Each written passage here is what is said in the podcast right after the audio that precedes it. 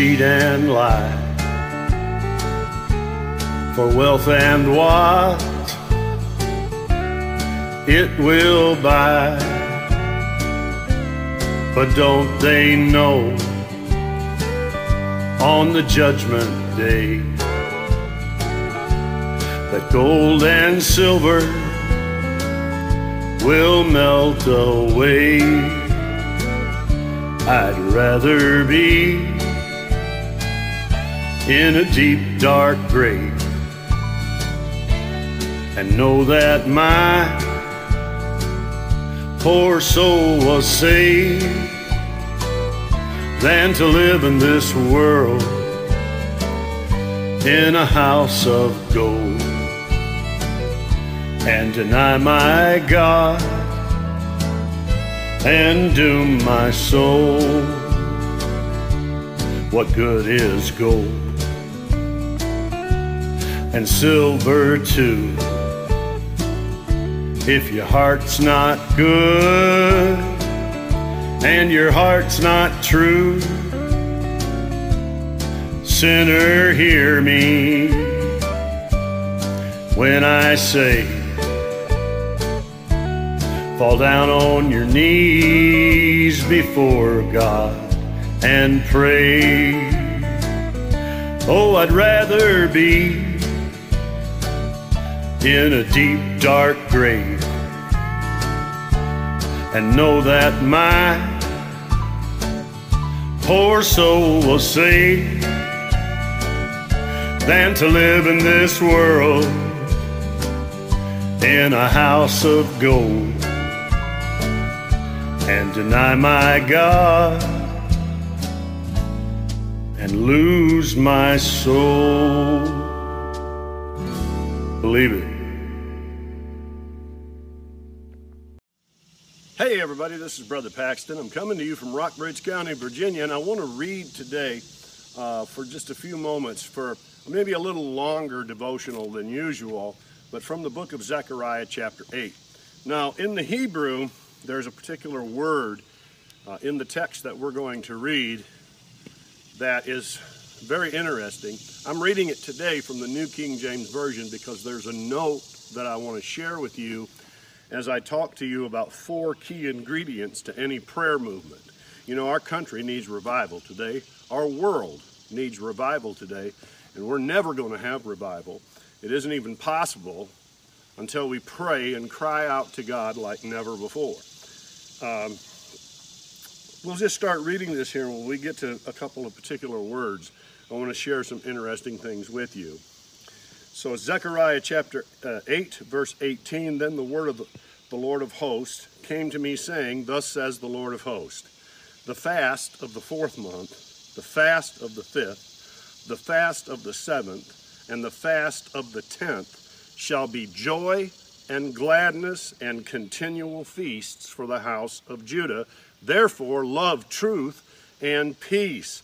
That's the 19th verse, very long verse, but I want you to notice that these fast, this time of fasting, and prayer always goes along with fasting. So when you read that, you understand they were offering prayers, they were fasting, and it said it shall be joy and gladness and cheerful feasts when we come to pray for revival, to pray for a move of God's Spirit, we are to be joyful. We are to be cheerful. You know, nothing's worse than to, a, to walk into a church, to walk into a ministry, and the people look like they've been brought through the wringer. They look like they've been sucking on lemons, and, and they look sour, and they look religious, and they look mean, but we're not supposed to be that kind of people, folks. We are to have served the Lord with joy and with gladness and with cheerfulness. And this was connected right to these times of fasting for Israel. And it says also, love, truth, and peace. Ladies and gentlemen, if we want to see revival in the church in America, we have got to stop looking for ways to be acceptable to the world because the world is never going to accept Christ. The world is never going to receive his message. I'm talking about the world system as a whole. What we have to believe God for is people in the world, people in the world who are living souls, who are eternal, who we need to bring them the truth of the gospel. We, we, we need to stop looking for ways to be politically correct. Stop looking for ways that you and I can mix with them and be accepted and be cheered. We need to preach the truth. We need to love truth.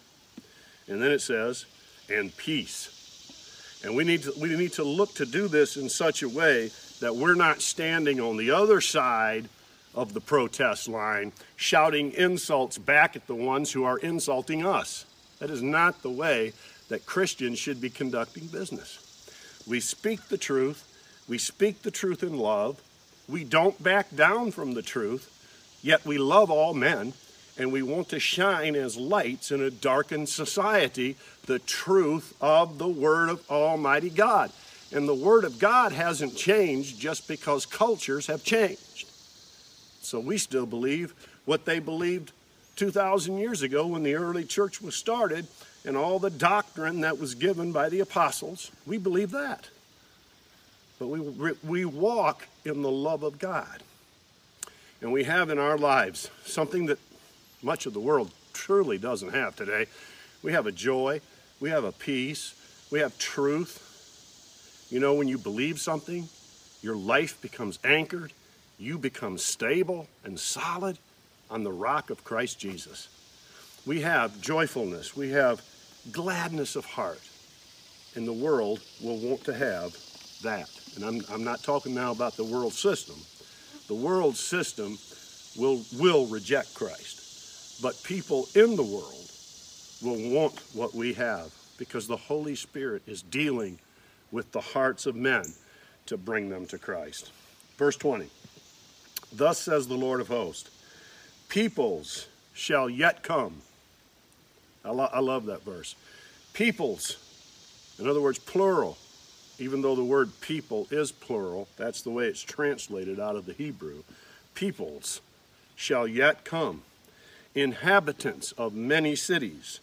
The inhabitants of one city shall go to another, saying, and here's the word, let us continue to go and pray before the Lord and seek the Lord of hosts. I myself will go also. The word continue in the King James, this is the New King James. The word continue in the King James is translated swiftly. So it says, let us go swiftly. And, I, and both of them are correct when you look at the Hebrew word. In other words, let us go swiftly to pray continually. Let us go swiftly to pray all the time. Let us be quick to pray, quick to intercede. So when somebody offends me, or when somebody is, is protesting again, you know, in some ridiculous uh, subject matter that they're on these days, let us go quickly to intercede. Let's don't rail in accusation. Let us go quickly to go before God and say, Oh God, send a move of your spirit to America once again. Oh God, save people. Save them poor people that are out there. They don't know what they're doing. They need the light of the Holy Spirit to be shown in their hearts. Save them. So it's, it's, a, it's a continuous action and it's a swift action. We don't wait to put, I'll pray about that in my prayer time tomorrow morning. No, it's a swift, continuous action of prayer.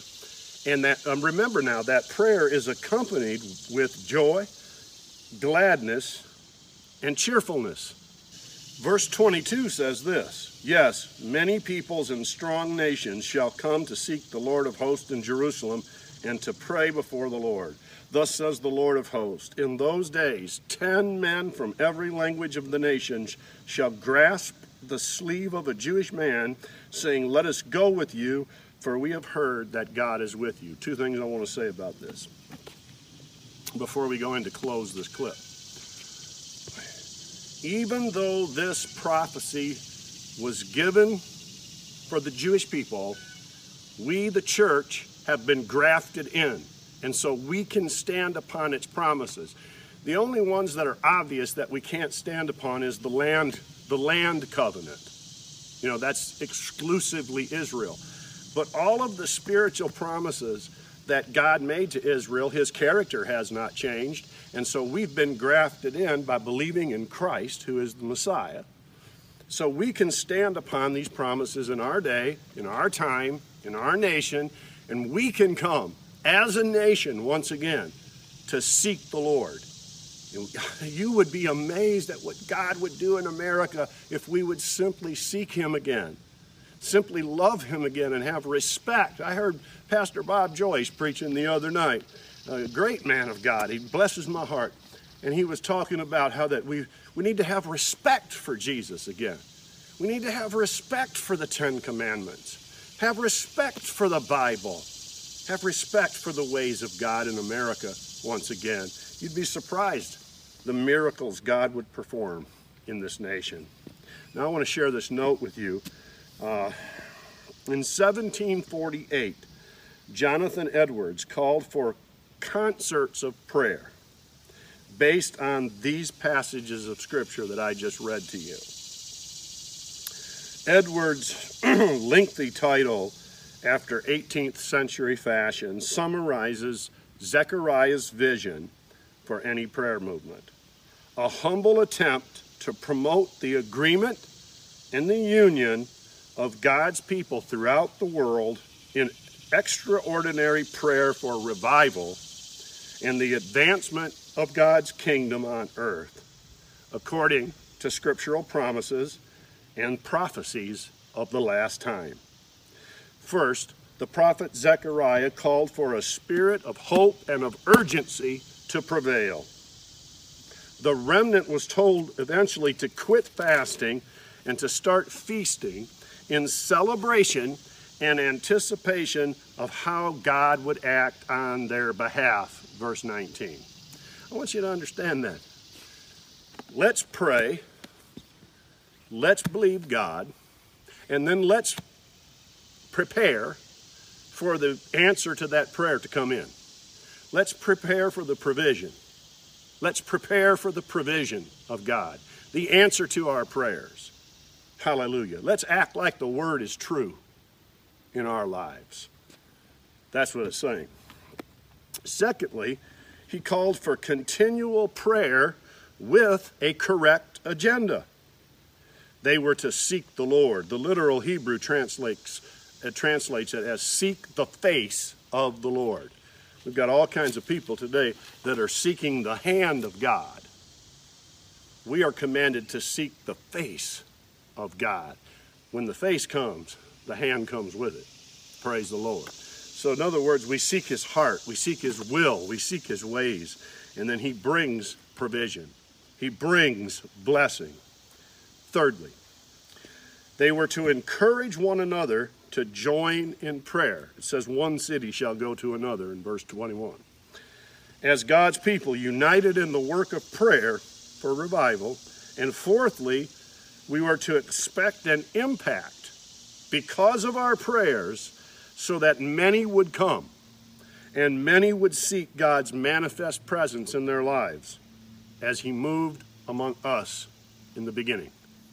In other words, as God's people begin to seek His face, to seek His face and seek His will and seek His ways, as we begin to come together in unity and walk in love and proclaim the truth and walk in peace as we go through this tumultuous time. The people out there, people will look at us and they will come and join themselves to us and begin to seek God for their lives as well. Praise God. Now, this is revival when that begins to happen. Praise God. And lastly, they were to expect that, that impact to come and these developments are to be expected in any generation. That's what I told you. This, this was talking about Israel, absolutely. But it's talking about the last times. And because we are spiritually grafted in, God has one people, those who have received Jesus as Messiah. Okay? God has a nation called Israel that will one day come back to Messiah. Well, they will come to Christ. The scripture says one day all Israel shall be saved when Jesus reveals himself to them again as the Messiah. But these promises apply to you and me in every generation, and prayer movements will awaken the church to seek God. And so, while we put a great premium on preaching, and we believe in the Word, and we believe in sound doctrine, and we believe in truth, the first step, the beginning of it all, is prayer. So I want to encourage you today, as we've shared this little message with you, I want to encourage you today to believe God for big things, humble your heart, seek God's face. Anything that He shows you in your life that needs to be let go of, let go of it.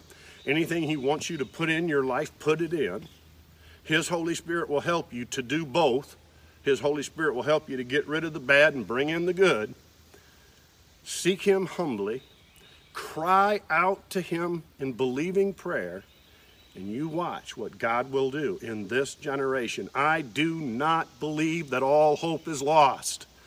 I believe the church needs to be revived, awakened, and aroused in the presence of God once again. From Rockbridge County, Virginia, this is Evangelist Len Paxton saying, Go with God, and He will go with you. Bless you. Hey, everybody, this is Brother Paxton. We are still here at the Bedford County Courthouse in Bedford, Virginia. This is just a great old town, and I really love it here. We're continuing uh, our little mini series of devotions on prayer, and we're referring a lot to the quotes of E.M. Bounds. He was a great uh, Confederate chaplain during the time of the Civil War, and almost everybody uh, knows who E.M. Bounds is. He has written some of the most classic material ever written on prayer. This one's entitled Humility Energizes Prayer, and I want to read Psalms uh, 131, verse 1. Here's what it says My heart is not proud, O Lord. Now, how many knows it takes some faith to get to that point? Oh, we got to pray every day. Lord, don't let my heart get proud. Let my heart be humble before you. My heart is not proud, O Lord. My eyes are not haughty. In other words, I don't look up at like I'm better than anybody. I don't look down on people. My heart is not proud, O Lord. My eyes are not haughty. I do not concern myself with great matters or things that are too wonderful for me. I put myself in the hands of God every single day, and I trust Him to get me through my life, to make my life matter, to make it count. And that produces, that's a humility that energizes, produces an energy. There's a force to it that ignites a believer's prayer life. A proud, arrogant, haughty person cannot pray the types of prayers that will shake nations, that will shake a world, that will call a nation back to Jesus Christ at a critical crossroads in our very history. A proud, arrogant, haughty spirit that shouts its insults right along with the people in the world will never get the job done, but a humble believer who trusts in God, who walks in the love of Christ, that will make a difference in our generation. And that's what we're looking for. E.M. Bound said this Humility holds in keeping the very life of prayer. The very lifeblood, so to speak, of prayer is held in the arms of humility. You drop humility, you drop the life of prayer. It falls to the ground. The heavens will be as brass, and there will be no answer.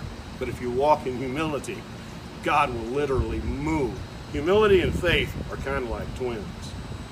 And humility will move God to action on our behalf. Bounds goes on to say, neither pride or vanity can pray. It is a positive quality, a substantial force, humility is, that energizes prayer. There is no power in prayer to rise up to God without humility. So, in other words, humility is also like the jet fuel. That plane doesn't have any fuel, it has no power to take off, it has no power to ascend and rise up. That's the way humility is with prayer. Without humility, our prayers don't get any further than our lips and they fall to the ground. How many knows today, in 2019 and beyond, that we need some prayers to touch heaven? We need God to help us We need God to spare our nation, to save our nation, to call our nation back to the cross. It starts with humility and it starts with prayer. E.M. Bounds continued, he said, Humility springs from a lowly estimate of ourselves and of our deserving. Okay? It doesn't mean that we think of ourselves as scum of the earth. We, we think of ourselves as in Christ and we recognize where we would be without Him. And we recognize that we do not deserve that which God has blessed us with. If we were left to our own devices, we'd go to hell. If we're left to our own devices, we'd ruin our homes, we'd ruin our, our churches, we'd ruin our communities. But thanks be to God, we are not on our own. We are in Christ, and He supplies us with the power that we need to live a godly life. So we recognize that. That's what humility springs out of. I can't do this on my own. I've got to have Jesus. Humility starts there. To be clothed with humility is to be clothed in a prayer garment. You talk about the, the real prayer shawl is humility. All right, let's keep going. Humility is realizing our unworthiness, the feeling and the declaring of ourselves as sinners because we are sinners. We need a Savior. Kneeling, kneeling in prayer suits us very well as the physical posture of our prayer because it speaks of our humility. And so I want to leave you with this encouraging thought today. We are in Christ. He has given us the power to live a godly life through the presence of the Holy Spirit, through the blood of Jesus Christ. We really need to learn to just totally depend upon Christ totally depend upon that sacrifice at the cross, the blood that was shed, trust God, and love people. Now you're well on your way to a deeper life of humility, a deeper understanding of who you really are. You are a sinner in need of a Savior. You have a Savior. Now you are the righteousness of God in Christ Jesus. You are empowered by the Holy Spirit to establish the kingdom. And the kingdom is a kingdom of love. And the kingdom is a kingdom of mercy and forgiveness. And we establish that everywhere we go. We never change what the Bible says. There is a judgment, there is a judge, there is a time.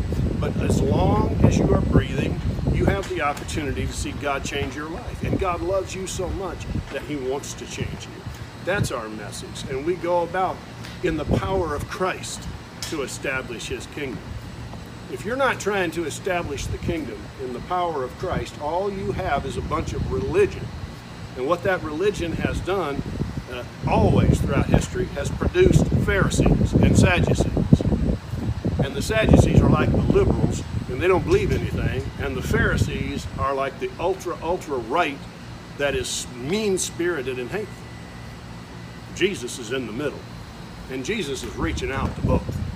And that's our job as Christians and Christ followers is to establish that kingdom everywhere we go by prayer. And in prayer, we will receive the deed that we need to accomplish, the, the idea of how to minister, whatever the case might be. But it starts with humility and it starts with prayer. Oh God, today, let us be people of humility, people of prayer, people of power, and people who can see reconciliation brought to humanity and, and, to be restored to God in the day and age in which we're living in. This is Evangelist Len Paxton from Bedford County, Virginia, saying, Go with God, and He will go with you. Bless you.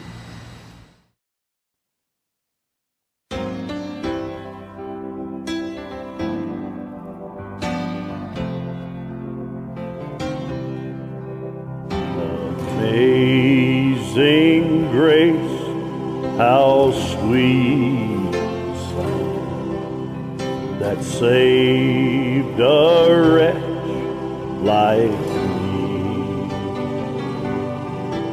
I once was lost, but now I'm found. Was blind, but now I see was grace that taught my heart to fear, and grace my fears relieve. How precious did that grace appear the hour I first believed. Many dangers, toils, and snares, I have already come. His grace has brought me safe thus far, and grace will lead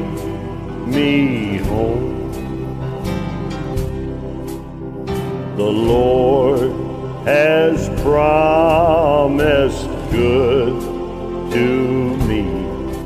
His word, my hope secure. He will my shield and portion be as long as eternity endures. When we've been there just about 10,000 years, bright shining as the sun. We've no less days to sing God's praise than when we first begun. Hallelujah to the Lamb forever.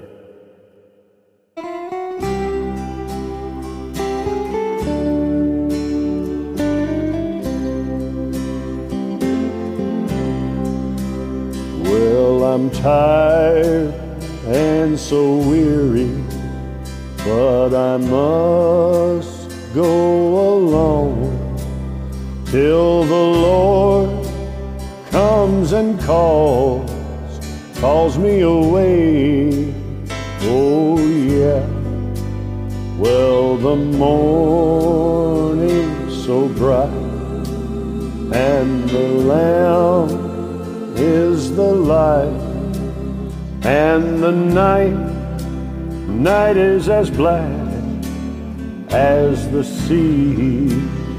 Oh, yes, there will be peace in the valley for me someday. There will be peace in the valley for me. Oh Lord, I pray there'll be no sadness, no sorrow, no trouble I see.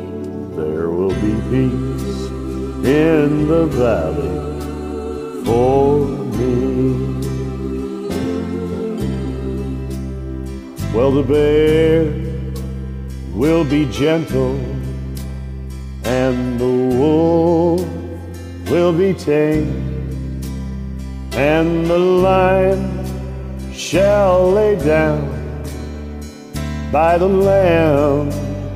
Oh, yes, and the beast from the wild shall be led by a little child and I'll be changed, changed from this creature that I am.